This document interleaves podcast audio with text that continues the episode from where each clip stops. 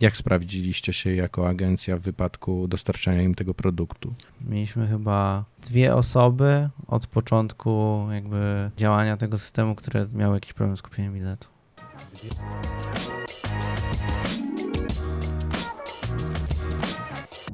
Cześć, nazywam się Dawid Paczka, to jest audycja Młode Wilki. Dzisiaj moim gościem jest Łukasz Kowalski, współzałożyciel i współpomysłodawca agencji digitalowej Flying Bisons. Cześć Łukasz. Cześć Dawid, witam.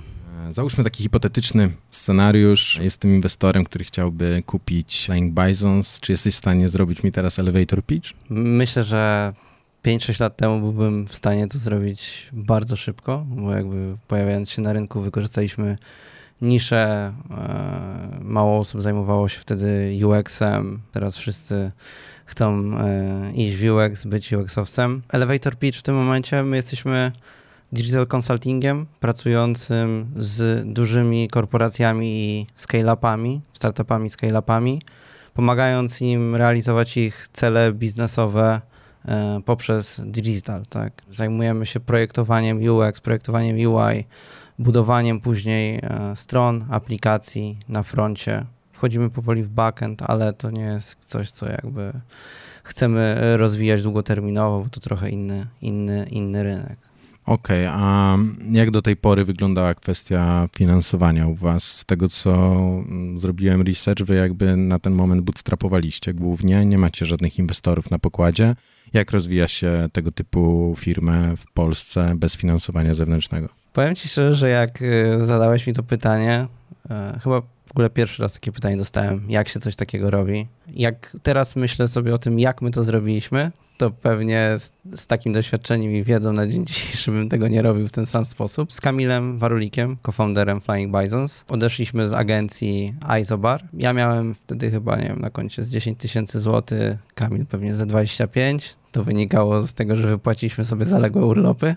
Okej, okay, okej. Okay. więc, więc to był nasz funding e, i postanowiliśmy sobie, że no skoro chcemy robić jakby topowe projekty w Polsce, UX-owe, bo jakby widzimy, że jest na to space, no to powinniśmy mieć świetne biuro w centrum Warszawy. Okay.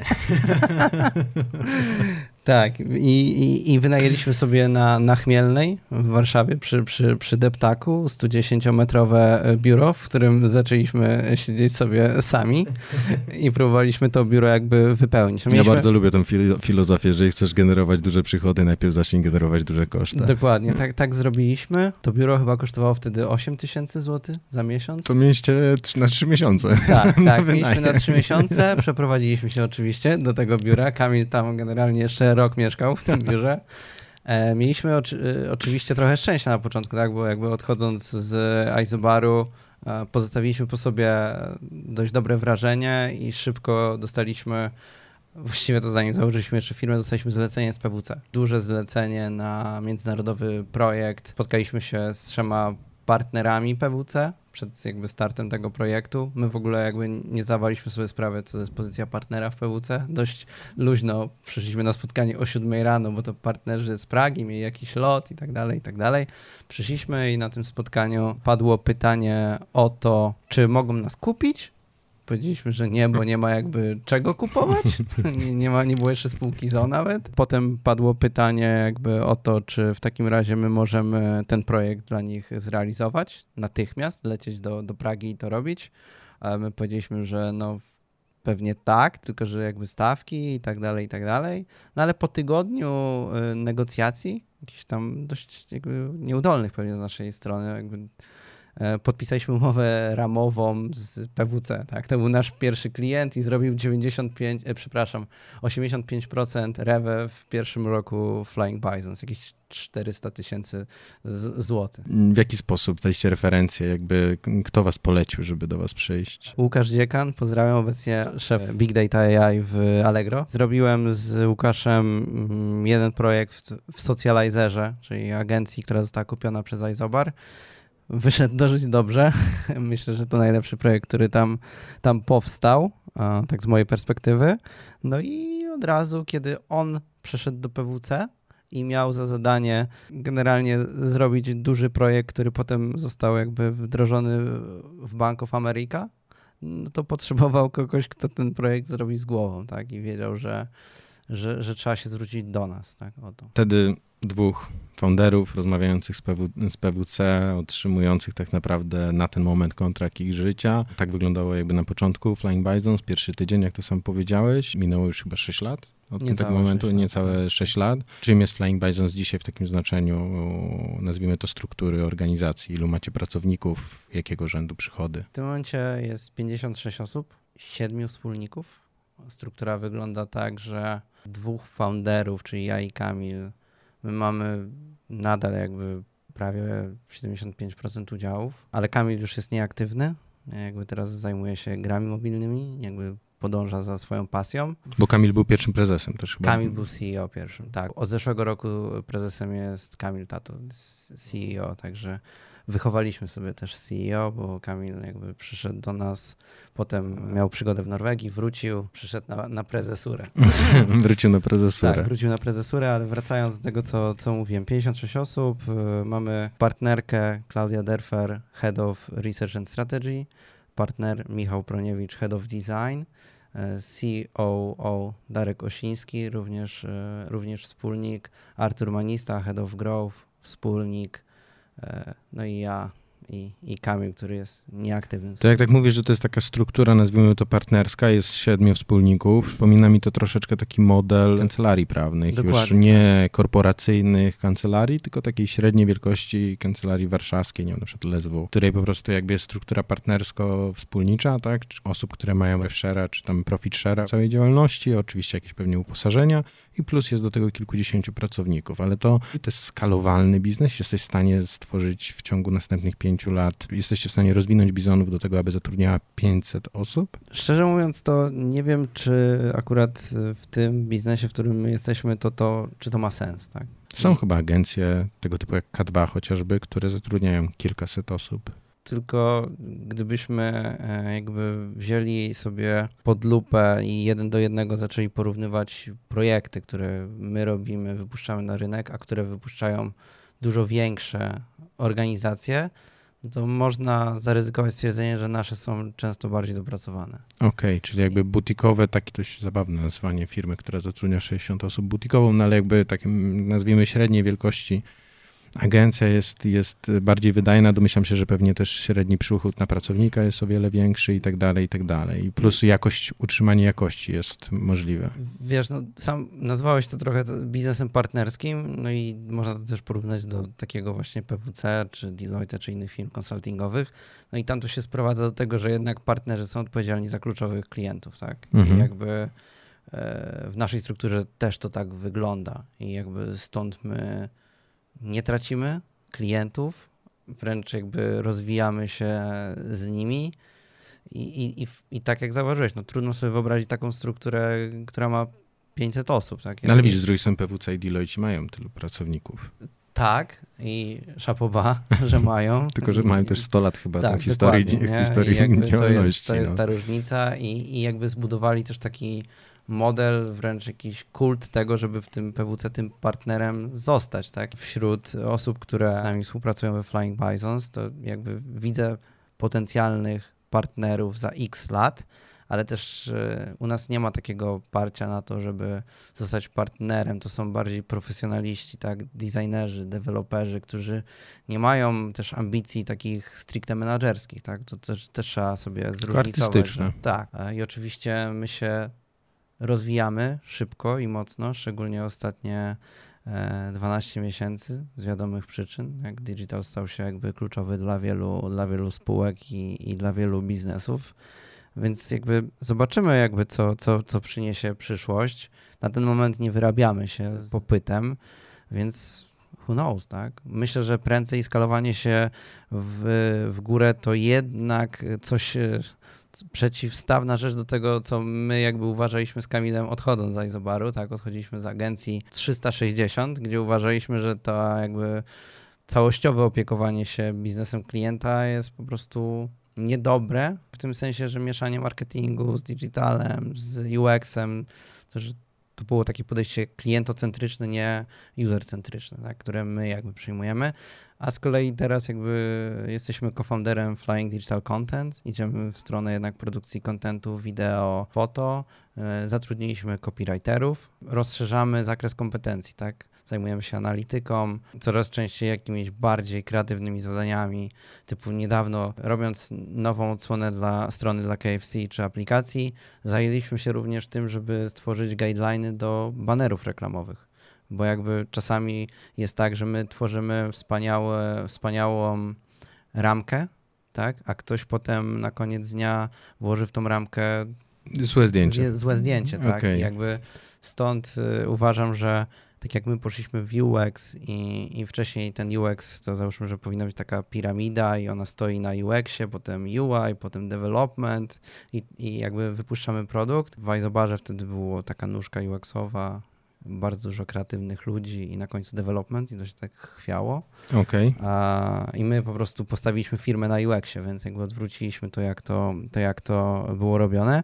Tak teraz uważam, e, zaczynam uważać, że ten content będzie jakby kluczowy, oczywiście trzymając to podejście user-centryczne, nie klient-centryczne. My często mówimy klientom nie, jakby nie zrobimy tego, nie będziemy na tym pracowali, nie macie racji, to, to są takie słowa, znaczy to są takie, takie momenty kluczowe dla współpracy w ogóle z, jakimkolwiek biznesem. Tak? Mówienie nie jest.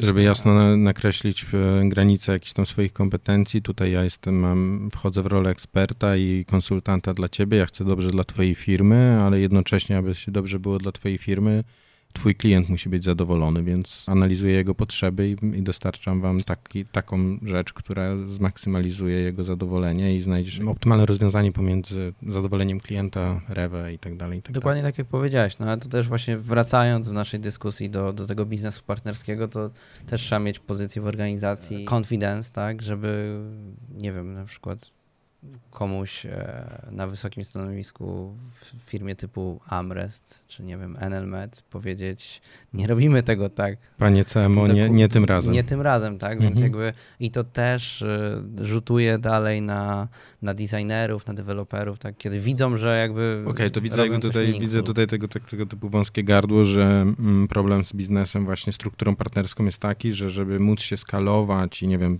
przeskalować te 10 tam załóżmy milionów przychodu plus, które teraz będziecie mieli w tym roku do 100 milionów, no to problemem jest to, że potrzebowałbyś mieć nie siedmiu partnerów, e, siedmiu wspólników, tak jak masz teraz, tylko bardziej 25, 30 i te 30 osób powinny być w stanie tak naprawdę mieć takie cechy przywódcze z przekonaniem o tym, że wiecie, co robicie, z tym, że musiałyby być bardzo pewne swoich kompetencji do tego, aby zarządzać tymi klientami bardzo dużymi, tak, no bo ta anegdota o dwóch chłopakach, którzy gadają sobie z partnerami PWC. Nie, nie, nie brzmieliśmy na pewno poważnie. No, tak, ale z drugiej strony właśnie jakoś ich przekonaliście, więc pewnie jakieś wasze umiejętności miękkie tutaj przeważyły i, i pewnie ta rekomendacja, ale mimo wszystko znalezienie tylu osób, żeby były w stanie mówić nie i narzucać swoją wolę tego typu jednostkom, jak właśnie osoby kierujące działami marketingu w Amreście, czy PWC, czy Park of Poland, czy Cinema City. Wydaje mi się o tyle trudne, że tak naprawdę każda z tego typu osób, jeżeli posiadałaby zasoby w postaci nawet małego zespołu, wiernego, lojalnego wobec niej, mogłaby stworzyć konkurencję Flying Bisons. Mniejszą hmm. oczywiście, ale, ale dalej agencję, która mogłaby tego klienta poprowadzić samemu, no bo potrzebowałaby tam 12 osób na przykład, no, które oczywiście by prowadziła tylko jego. Nie wiadomo, czy to by wyszło dla niej korzystnie, no bo pewnie mm, partner u was ma zestaw benefitów w postaci stałej wysokiej pensji, udziale w zyskach, tak? Nie musi się martwić o, o pensję, żeby zapłacić 50 pracownikom, może spać tak. spokojnie, idzie do pracy na 8 godzin, ale mimo wszystko jakby wiele osób ma tą ambicję chce mieć coś swojego. Konkurencja jest zdrowa, nie? Mimo tego, że biznes wam się rozwija fenomenalnie, to wydaje mi się, że w tego typu branżach wzrost hiperboliczny jest zupełnie niemożliwy. Nie da się uzyskać tego blitzkriegu efekt, nie? czyli że nagle rośniesz 300% rok do roku. W kontekście ilości osób na pokładzie może nie, w kontekście jakby przychodu może nie, ale w kontekście zysku być może już tak. Mam tutaj na myśli no, Daft Code, tak? Jakby pokazał, jak takie firmy mogą, jaką drogę mogą obrać, tak, do jeszcze bardzo dużego profitu, inwestując na przykład w Booksy, tak? Okej. Okay. I, I stawiasz na odpowiedniego konia, masz za sobą zespół profesjonalistów. Dobra, to teraz ja tu muszę, wydaje mi się, że muszę troszeczkę dopowiedzieć, bo to jakby dla mnie jest jasne, do czego ty teraz nawiązujesz, a może dla słuchaczy i widzów to nie będzie jasne. Chodzi o to, że jakby możliwość właśnie skalowania tego typu biznesu jak Flying Bisons dopatrujesz w tym, aby stać się firmą e, typu venture building, czyli oferujesz e, zestaw swoich kompetencji perspektywicznym przedsięwzięciom i zamiast dawać im pieniądze, tak jak to robią angelowie, czy fundusze VC, czy private equity, to oferujesz im usługi swojego zespołu, know-how, know-how tak. E, w zamian za udziały tak? Dokładnie. I w ten sposób możesz trafić w jeden czy drugi projekt. Możesz takich na przykład część jakby zasobów ludzkich przesunąć na rozwój właśnie pod kątem UX-u i komunikacji nowych przedsięwzięć i rozwijasz się poprzez, wzrasta twoja wartość i profitowość całego przedsięwzięcia dzięki temu, że te udziały w tych startupach e, mogą wzrosnąć. Ich wartość może wzrosnąć właśnie hiperbolicznie. Dokładnie tak. No, w tym roku w tym roku tak, poczyniliśmy już jedną taką inwestycję, Kickfit Catering, i w tym momencie budujemy dla KickFitu całą nową platformę i będziemy mieli w tej spółce Okej, okay, to teraz tak? fajnie, że powiedzieć, wspomniałeś o Kickficie. W jaki sposób e, właściciele Kickfita do ciebie trafili i jak wyglądał przebieg waszego porozumienia? Jak się dogadaliście? Nie mówię nawet już tutaj stricte o wartościach liczbowych, tylko załóżmy, jestem przedsiębiorcą z Warszawy, mam, pro, mam fajny produkt, czuję, że właśnie e, brakuje mi kompetencji w tej sferze digitalu i, i nie odnajduję się tam. Podobają mi się wasze prace, chciałbym zaoferować wam część swojego equity w zamian, że wysterydujecie mój produkt w digitalu. Jak Kickfit to zrobił, że się dogadaliście, jak do was trafił i jak was przekonał? Ja byłem klientem Kickfit po prostu, jakby znałem ich produkt, jadłem. Wiedziałem, że mają problemy właśnie z, ze sklepem e-commerce, z digitalem. Wiedziałem, że mają świetny produkt, więc dla mnie to jest tak, taki trochę no-brainer, tak? Okej, okay, czyli jakby wiedziałeś, że mają dobre jedzenie, dobry, dobry catering, fajnie skomponowaną tą dietę, tak. byłeś ich wiernym klientem, tak, pewnie z dużym LTV, ale e, jakby, dobra, dogadujecie się na jakieś tam warunki współpracy i jak wygląda teraz właśnie ten proces już po waszej stronie? Czyli co właściwie wy teraz robicie dla QuickFita? Co, zrobiliśmy bardzo duży research e, odnośnie tego, jak wygląda rynek cateringów w Polsce i za granicą. Potem e, wspólnie z zespołem QuickFitu i naszym podjęliśmy różne strategiczne decyzje odnośnie tego, jak na nowo będziemy pozycjonowali się w Polsce jako, jako catering Teraz jesteśmy, kończymy fazę designu całej nowej platformy, całego nowego e-commerce'u y, i na jesieni będzie, będzie rollout tej platformy. Więc nie ma tutaj jakiejś takiej, nazwijmy to, magii. Jakby jest y, solidne wykorzystanie naszego doświadczenia i jakby takie totalne zaangażowanie z naszej strony, ze względu na to, że to jest pierwsza tego typu inwestycja i, i jakby wiemy, że wszyscy potem będą na to patrzyli i będą nas z tego rozliczali, tak? Więc jakby wydaje mi się, że jeżeli my jesteśmy w stanie do y, największych firm w Polsce y, dostarczać bardzo dobre, czasami świetne rozwiązania, to jakby możemy to przełożyć też na, na inne biznesy, czasami, bądź często, bądź prawie zawsze będą to biznesy mniejsze.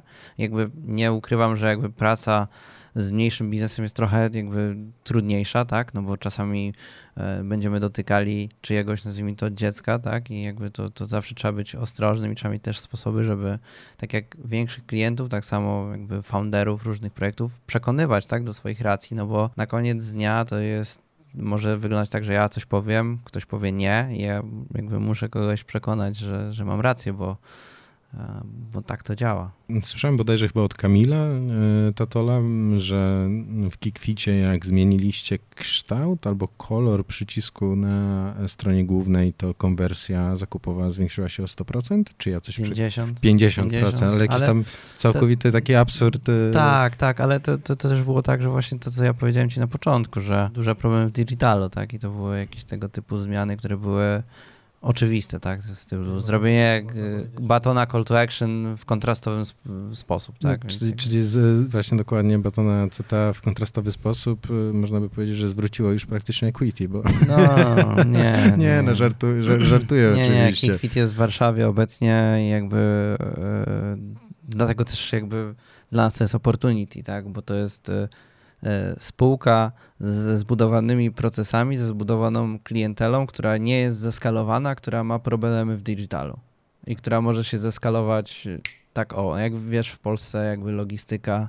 dla cateringów jest bardzo rozbudowana, więc jakby... No tak, ja jestem jego, tego beneficjentem. Jako osoba mieszkająca w Koszalinie tak naprawdę jestem klientem warszawskich cateringów. To jest coś, nie, dla mnie jeszcze trzy lata temu było nie do pomyślenia. Dokładnie. Okazuje się, że są kurierzy cateringowi, którzy dowożą specjalnymi samochodzikami po mniejszych miejscowościach dowolne cateringi z całego kraju. Nie? No i to jest, to jest właśnie to opportunity, tak. Zresztą bycie jakby na rynku, który rośnie w taki sposób i pojawiają się akwizycje takie jak MatchFit, no to raczej i to jest rynek pewnie jeszcze przed konsolidacją.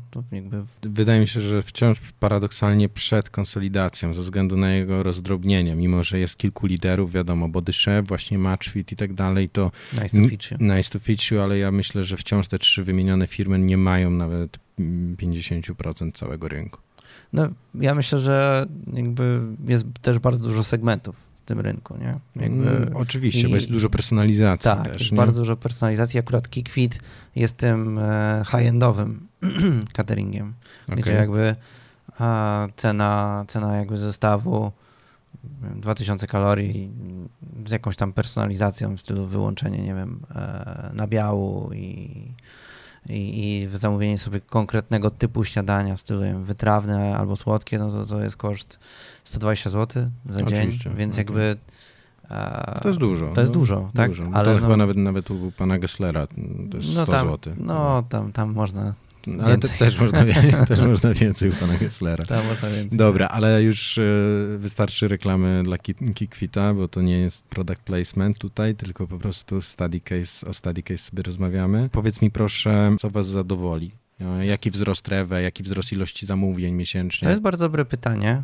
E, przede wszystkim chcielibyśmy, żeby kuchnia Kwitu warszawska była za mała dla tego biznesu. To znaczy, jakby w tym momencie to wygląda tak, że to capacity kuchni jest y, w 20-30% niewykorzystana. I jakby to jest nasz cel, żeby jakby wykorzystać to capacity. W momencie, kiedy będzie wykorzystane, to przenieść się do większej i natychmiast zeskalować się na wszystkie duże miasta Polski. I to jest jakby cel. No, no dobra, zamykamy case Kikwitu. Myślicie o kolejnych tego typu przedsięwzięciach, właśnie venture building? Teraz macie już coś na oku, coś planujecie?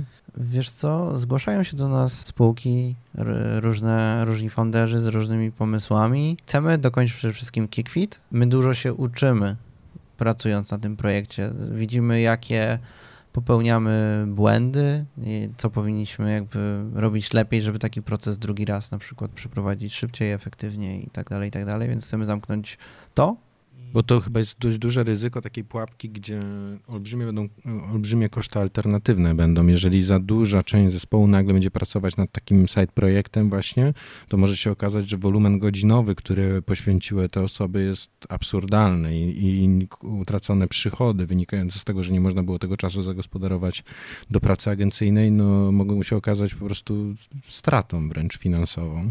Bardzo, bardzo celnie, bardzo celnie uderzyłeś tutaj w temat. Tak jak powiedziałem, uczymy się tego, tak? Bo e, ja, ja w idealnym świecie zakładam, że my gdzieś na horyzoncie po prostu wydzielimy z zespołu osoby, które będą stricte zajmowały się budowaniem tego typu Taki zespół do zadań specjalnych. Dokładnie tak. Budowanie tego typu przedsięwzięcia, właśnie typu venture building, e, to wyzwanie straszne dla ciebie i twoich wspólników, ze względu na to, że bardzo łatwo popaść w pułapkę tego, że obowiązki związane z rozwojem tych przedsięwzięć spadają na was, nie na zespół. Ze względu na to, że founderzy dogadują się z tobą, tak. albo z twoimi wspólnikami, oni chcą twojej atencji, bo przychodzą do ciebie czy do was ze względu na stymę ze względu na, na, na jakiś tam success story, który za wami idzie, e, na momencie, kiedy dostają później do konsultacji na przykład mida, czy seniora, czy Mhm. jakkolwiek on nie byłby kompetentny, bo to Mhm. cię śmieszne jest, że pewnie Jasne. nie jeden senior jest o No. wiele bardziej kompetentny od ciebie w tym momencie w zakresie 100%. UX-a, no bo in, jak to mogłoby być inaczej? Mhm. Przecież to nie Mark Zuckerberg nie koduje Facebooka w tym momencie, tak?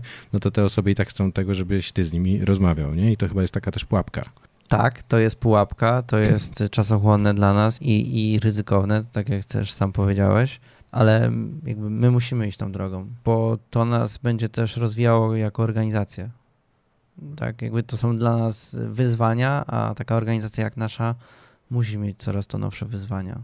My nie możemy cieszyć się y, tym, że robimy jakieś potężne strony korporacyjne dla Polfarmy czy dla Panatonii. Jakby, znaczy, cieszymy się, że, że takie organizacje nam ufają, e, ale no my musimy iść dalej, tak? Jakby musimy mieć coraz większe wyzwania, bo konkurowanie na rynku cateringów, który jest no, pewnie zabójczo konkurencyjny obecnie, no to jest Ale poczekaj, tak, tak, ja tutaj podrążę trochę ten Mhm. temat, no bo jakby mi strasznie imponuje jakby wasze portfolio, to jakby nie będę ci tutaj słodził, bo wielokrotnie to mówiłem, wiesz, macie takich klientów jak KFC, właśnie PWC, Panatoni, Polfarma, NLM, czyli tak naprawdę moglibyście sobie stworzyć taki, taką książ- księgę klientów i byłaby to jedna z bardziej imponujących ksiąg klienckich w całej branży. I mówisz coś takiego, że nie możemy się nad tym zatrzymywać.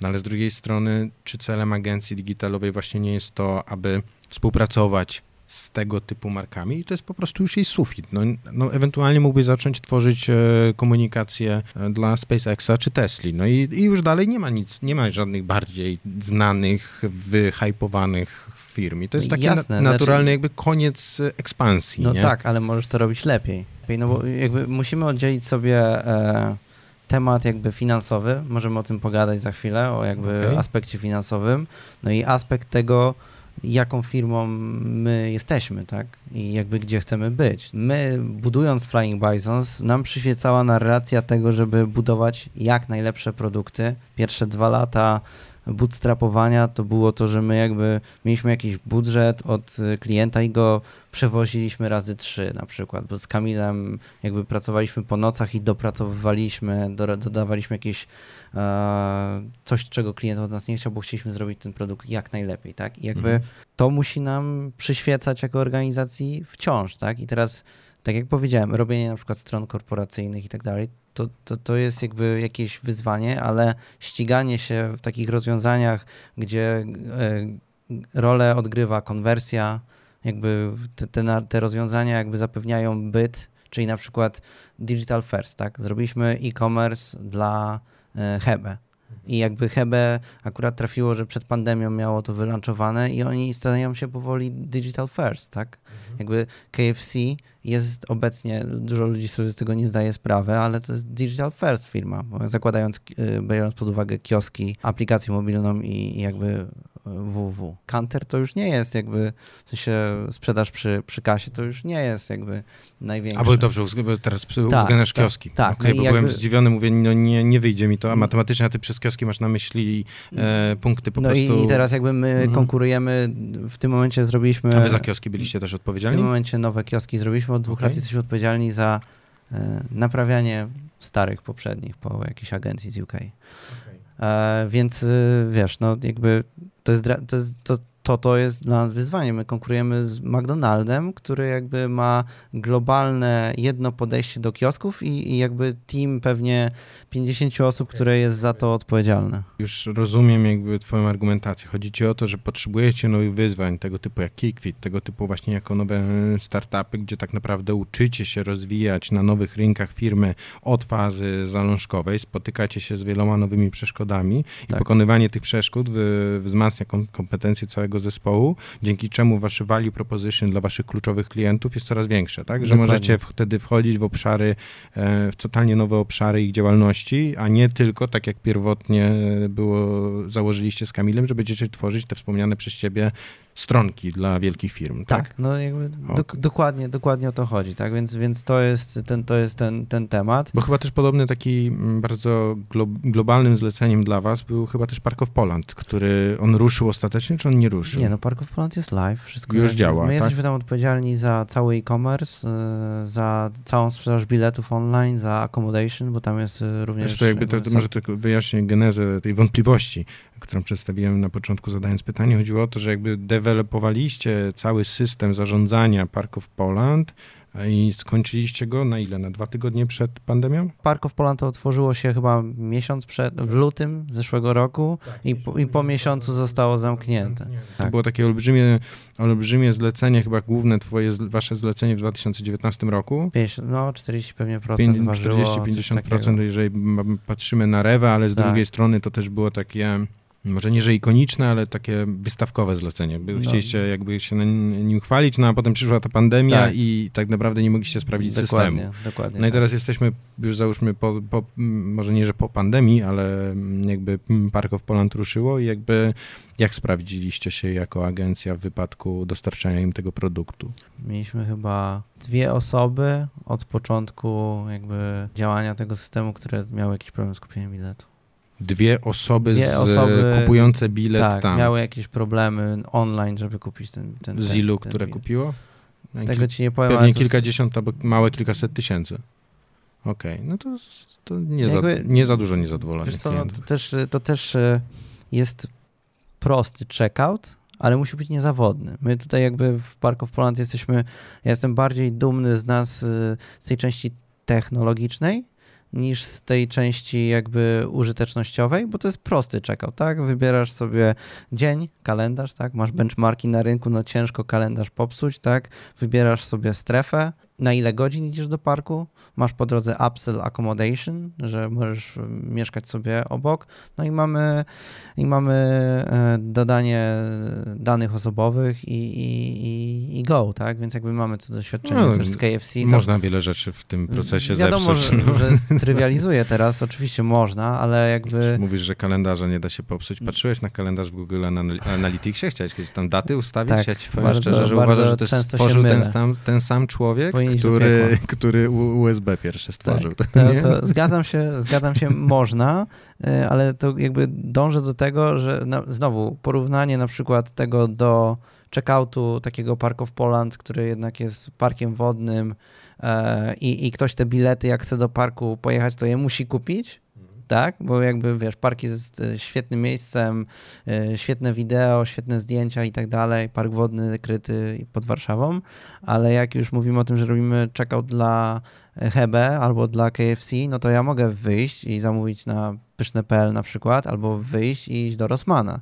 No tak. A w Park of Poland nie pojadę do Park of Poland Beast, tak? Mogę jechać dalej do Energylandii, ale to jakby Ewentu- wiesz, wiesz, ewe- chodzi, tak? ewentualnie można zmierzyć waszą skuteczność tym, ile procent ludzi korzysta z tego automatu, tak, a ile jednak podchodzi do lady i kupuje bilety w tradycyjny sposób, nie? No bo jakby, Można. jak jeżeli, jeżeli to byłoby nie user-friendly, no to ja bym się frustrował, ja bym raz skorzystał z tego Mm. kiosku, potem już bym chodził do pani i po prostu, Można, ale jak, ale, jak nie, ale jak zamawiasz online, to masz gwarancję wejścia do parku, A jedząc a tam jak, nie masz. a jak jedziesz, to Okej, nie no masz. to a teraz, faktycznie, to nie jest wie- Wiesz, mierzane. co chodzi? Tak. Jakby, że jakby jestem bardziej zadowolony z, ze stabilności z, i jakby z powtarzalności tego, że to działa niesamowicie dobrze i wydajnie, bardziej niż z tego, jak to wygląda. Jakby nie chcę zadać takiego. To pytanie nie ma być tendencyjne, to znaczy mm, ono jest jedno, to jedną z tych pytań w stylu, gdzie chciałbyś być za 5 lat, ale bardziej mi tutaj chodzi o to, czy chciałbyś w ciągu najbliższych trzech lat sprzedać Flying Bisons albo pozyskać inwestora strategicznego.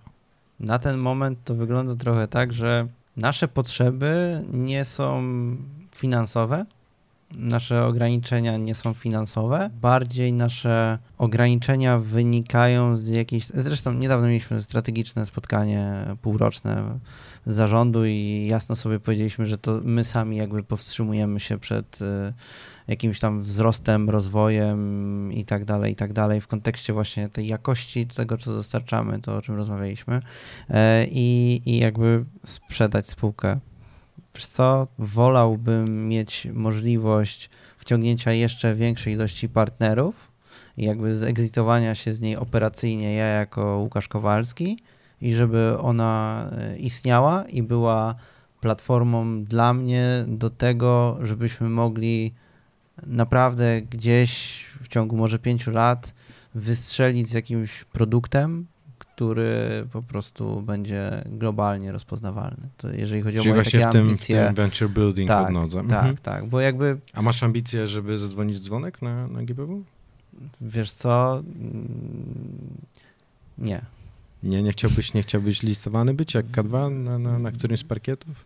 Jeżeli, jeżeli to miałoby przynieść wartość dla spółki, nie finansową, tylko na przykład, nie wiem, pozyskalibyśmy strategicznego inwestora, który otworzyłby nam rynki jakby zagraniczne, bądź jakichś e, klientów, do których po prostu nie mamy dostępu, a gdybyśmy z nimi pracowali, to moglibyśmy robić jeszcze ciekawsze rzeczy. I to by się wiązało z tym, że gdzieś musimy docelowo wylądować na GPW czy na New Connect.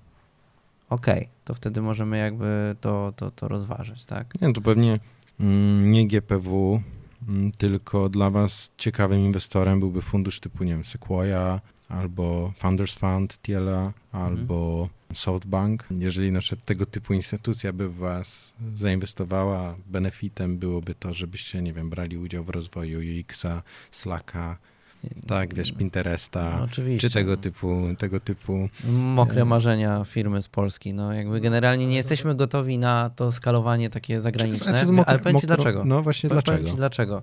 W tym momencie mamy 20% rewę z zagranicy i jakby zwiększamy to stopniowo, ale jakby my jako organizacja nie jesteśmy gotowi na takiego switcha, że teraz jakby na przykład pracujemy tylko po angielsku.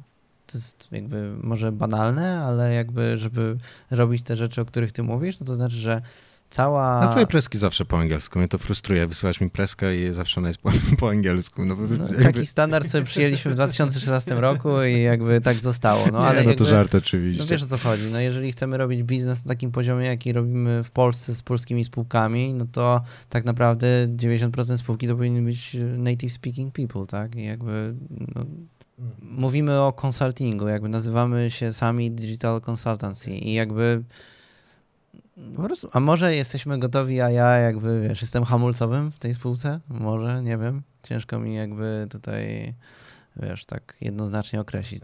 Zastanawiam, czy naprawdę nie, nie zawieszasz poprzeczki troszeczkę za wysoko, ze względu na to, że wydaje mi się, że masz dużo komórek operacyjnych tutaj z firm zagranicznych, w których pracują Polacy.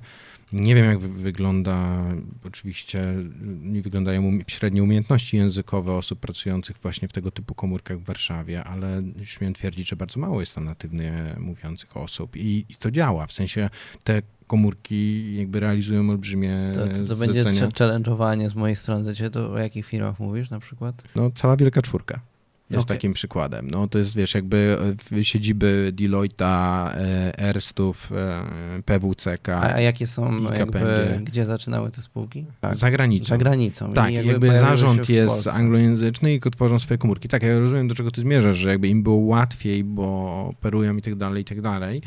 Naszym celem strategicznym było y, podbicie polskiego rynku na największych klientach. I teraz jakby zaczynamy wychodzić za granicę, żeby zwiększać kaloryczność na, naszych zleceń. No, ale dobra, tylko poczekaj, no jakby Tylko- referencje, referencje myślę, że masz, jeżeli robisz KFC w Polsce, Mhm. to myślisz, że nie jesteś w stanie uzyskać referencji e, do tego, aby robić KFC w UK?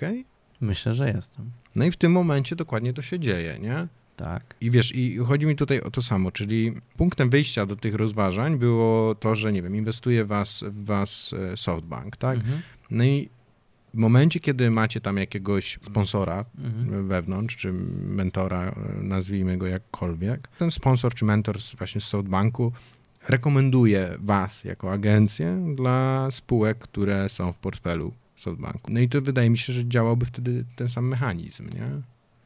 Ale wiesz, i, i czy to, że senior by mówił na, pozi- na poziomie y, tam C1 czy, czy, czy C2, to czy to byłoby... No może przesadziłem z native'em, tak? No, mów- mówimy C1, C2. Jakby tak, wiesz o co chodzi, nie? wystarczy, Że, tak? że, że dalej byś się potrafił po prostu wysłowić, no Dobra, to jakby powiem ci tak, my, my pracujemy z e-obuwie i tam pracujemy sobie, przecinamy swoje jakby e, drogi z taką e, agencją ze Stanów, która nazywa się Product.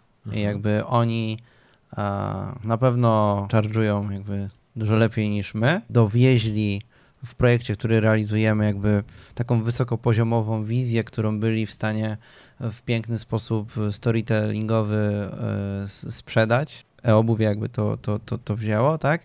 A potem to jakby zeszło do nas i jakby my jesteśmy odpowiedzialni za jakby dowiezienie. I w zderzeniu z produktem Wiem, jak y, na przykład dużo nam brakuje jako spółce jeszcze w takim właśnie na przykład storytellingu, tak, taką łatwością sprzedawania po angielsku, nie? Bo jednak to, ja, to co ja ci Dobra, powiedziałem już wcześniej. teraz rozumiem. To, to, co ja ci powiedziałem Mhm, wcześniej, mhm. że ja na przykład się nie zgadzam z kimś i komuś mówię nie, a potem Chodzi też o to, że nawet jeżeli chodzi o twoje czy founderskie ograniczenia, obawiasz się tego, że nawet jeżeli posługujesz się biegle językiem, to jednak twój wokabularz i zakres słów Tak. powoduje, że nie jesteś w stanie jakby wykrzesać ze tego pełnego potencjału ze swoich Dokładnie. umiejętności miękkich, które masz w języku Dok- polskim. nie? Dokładnie to. No, no i znowu, to tak jak powiedziałem, być, być może jakby, wiesz, przesadzam z tym, tak? Ale, ale jakby wiem, że my mamy jako spółka e, niecałe 6 lat, nie? I jakby mm, wiem, że to czasami może 6 lat to już dużo, ale jakby w tym biznesie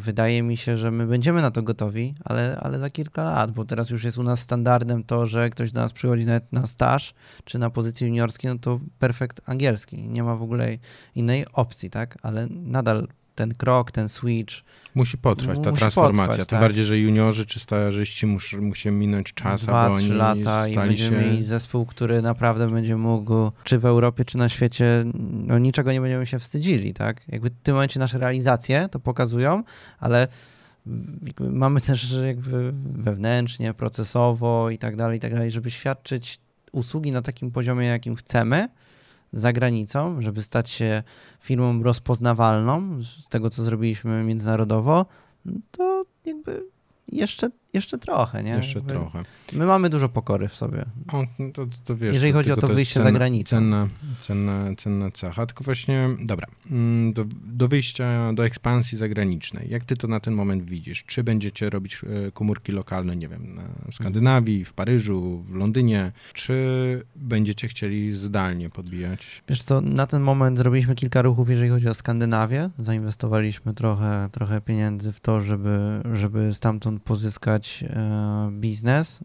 Docelowo na pewno chcemy mieć kogoś na miejscu, kto, kto ten biznes będzie budował, kto będzie merytorycznie e, bardzo mocną częścią tego zagranicznego biznesu, tak, będzie obsługiwał tych klientów, bo ja ciągle jakby będę to powtarzał, że my zajmujemy się konsultingiem. Mhm. To, że na koniec wychodzi produkt digitalowy, to jest. e, Ułamek całej pracy, Tak, która została dokładnie. poczyniona do momentu, aż go wykodowaliście. Tak, Mhm. dokładnie, nie? No bo najpierw trzeba jakby kogoś naprowadzić na te dobre tory, tak? I to jest naprawdę duża część tego, że na przykład potem wychodzi dobry produkt, nie? No bo jakbyśmy tą część pierwszą pominęli, a potem nawet zrobili 100%, maksa byśmy z siebie dali, a to jakby nie miałoby sensu, no to No to nie byłoby, nie No to- byłoby należytych efektów. No Mhm. i jest i, i, i musimy uważać na ten disconnect, nie? Pomiędzy jakby potrzebami biznesowymi, potrzebami samego biznesu, tak? I, Okej, czyli dlatego potrzebujesz tam też osoby jakby takiej na miejscu, która będzie modelowała ich oczekiwania w zgodzie z waszą filozofią i tym, co chcecie uzyskać i ewentualnie pozyskiwała tam klientów. tak, też, tak? strategia jest taka, że chcemy zacząć od kilku jakby, no nazwijmy to, mniejszych zleceń, tak? A potem na przykład docelowo w takiej Norwegii, Finlandii. W Norwegii akurat tego nie możemy powtórzyć, bo tam KFC nie ma, ale jakby chodzi o to, żeby dojść do case'u, gdzie zaprojektujemy coś, czym dotkniemy setki tysięcy ludzi na przykład w danym kraju, tak? Naszym interfejsem, nazwijmy to tak. W Finlandii zrobiliśmy Onibusa, na przykład to jest największy przewoźnik autobusowy Finlandii, prywatny. Wcześniej polski bus w Polsce. Mieliśmy takie szczęście, że polskiego Mhm. busa jakby projektowaliśmy, to było dawno temu i, myśli, i polski bus się sprzedał do Flixbusa chyba i myśleliśmy, że już na, nasz ten design nigdy nie ujrzy światła dziennego i nagle się okazało, że spółka matka Onibus z Finlandii wypuści go u siebie w Finlandii, wtedy jackpot, nie? Jak mamy od razu case'a na A oni sobie wykorzystali jakby... Po prostu jeden do jednego, tak? Tylko branding lekko zmieniony, nazwa i tak dalej. I tak Ale dalej. cokolwiek wam jeszcze z liściwanki, tak, tak, tak, żeby tak, to, tak. żebyście tam doszlifowali to pod No, ich, Oczywiście, tak. pod ich ten. Przewijał się temat y, w trakcie naszej rozmowy tego, gdzie mm, chcecie być za te kilka lat e, z Flying Bisons i że chcecie rozwijać tą od, odnogę venture bu- building. Powiedz mi proszę, czy macie w głowie mm, z wspólnikami e, taki cel finansowy, dość prozaiczny, ale mimo wszystko, aby przekroczyć 100 milionów przychodu? E, Robiliśmy prognozy na 3 lata do przodu i te prognozy mówią o tym, że podwoimy e, nasze obecne rewę. Dla mnie istotne jest to, y, myślę, że jak powiem to, to, to jakby u ciebie tutaj w programie na głos, to, to parę osób mnie za to może nie polubić, ale ja jednak y, wolę patrzeć na zysk niż na, Niż na rewę? Niż na rewę. Jakby To jaki byś Nie. chciał, jaki chciałbyś za 3 lata osiągnąć zysk w grupie Flying Bisons? 8 do 9 milionów. No weź do 10 sobie zaokrągli tą prognozę, żebyś miał cel na Okej. 10 baniek. 10, Znaczy w 10, 2,24. 10 jak y, kickfit. E, Jak kickfit zro- jak, jak, jak wyskoczy, jak tak, jak wyskoczy, to, No dobra, to 10. No to No, znaczy wiesz, no jakby fajnie robić rewę, ale no jednak... y, ja koniec jestem- końców biznes powinien zarabiać. Dokładnie. nie? Szczególnie agencyjnym. Dokładnie, no my... Jesteście startupem, który ma się scalować i robić jak najwięcej userów. My, my, my, my jedziemy na, na dość dobrej jakby marży 25-30% i chcemy, żeby tak y, zostało. Okej. I nie, nie, nie potrzebujemy robić 100 milionów obrotu, bo są firmy, które robią 100 milionów obrotu, a mają mniejszą EBITDA niż Flying Bisons, więc jakby pytanie, czy Czy warto? warto jakby, wiesz, palić gumę, nie? No bo to tak naprawdę jest po prostu dolewanie e, paliwa albo podkręcanie ilości koni, a nic z tego nie wynika, więc, więc ja, ja bardzo często jakby tutaj twardo mówię, że I don't care, jakby jakie my robimy rewę, ważne jaką, jaki robimy zysk, tak? Jaką Jakby, no, robimy bitę. to, to, to, to dla mnie jest, znaczy wiadomo i dlatego może nie jestem takim fanem giełdy, tak? W sensie, że Okej. wejścia na giełdę, no bo to jest zupełnie odwrotne, mm, odwrotne, odwrotne podejście, no. No Gdyby- tak, znaczy jeżeli byście mieli akurat, akurat dobry zysk, też ma bardzo dobre przełożenie. Oczywiście, ale na, jak na, przyjdzie na jakiś branżowy, nazwijmy, albo jakaś spółka kapitałowa i będzie chciała wchłonąć Flying Bisons, to bardziej jakby patrzą na to, że okej, EBITDA jest fajna, firma jakby zarabia, ale jakie macie rewę, tak? Jakby... No bo to jest kwestia taka, że jak przychodzi branżowy akwizytor, to on potrzebuje jak największego rewę do tego, aby po prostu słupki się potem zgadzały, w, e, No. bo oni dopasowują akwizycje pod, pod swoje cele, które mają wyznaczone KPI-e. Dokładnie. wzrostowe. Dla mnie No. celem jest to, żeby spółka jakby utrzymywała, utrzymywała przede wszystkim e, marżowość, tak? I żeby partnerzy w spółce e, z tej, z tej marży co roku korzystali i, i, i żeby po prostu byli zadowoleni z tego, w którym kierunku idziemy. To jest dla mnie istotne. A jakby to, jakie robimy rewę, no nie ma znaczenia, póki nie jest niższe niż rok temu. Oczywiście. Myślę, że tym pozytywnym akcentem możemy zakończyć. Dzięki wielkie Łukasz za Dzięki, rozmowę. Dawid. Dzięki. Dziękuję też widzom i słuchaczom za to, że dotrwaliście z nami do końca. To była audycja Młode Wilki. Mm, Do następnego. Cześć. Dzięki, na razie.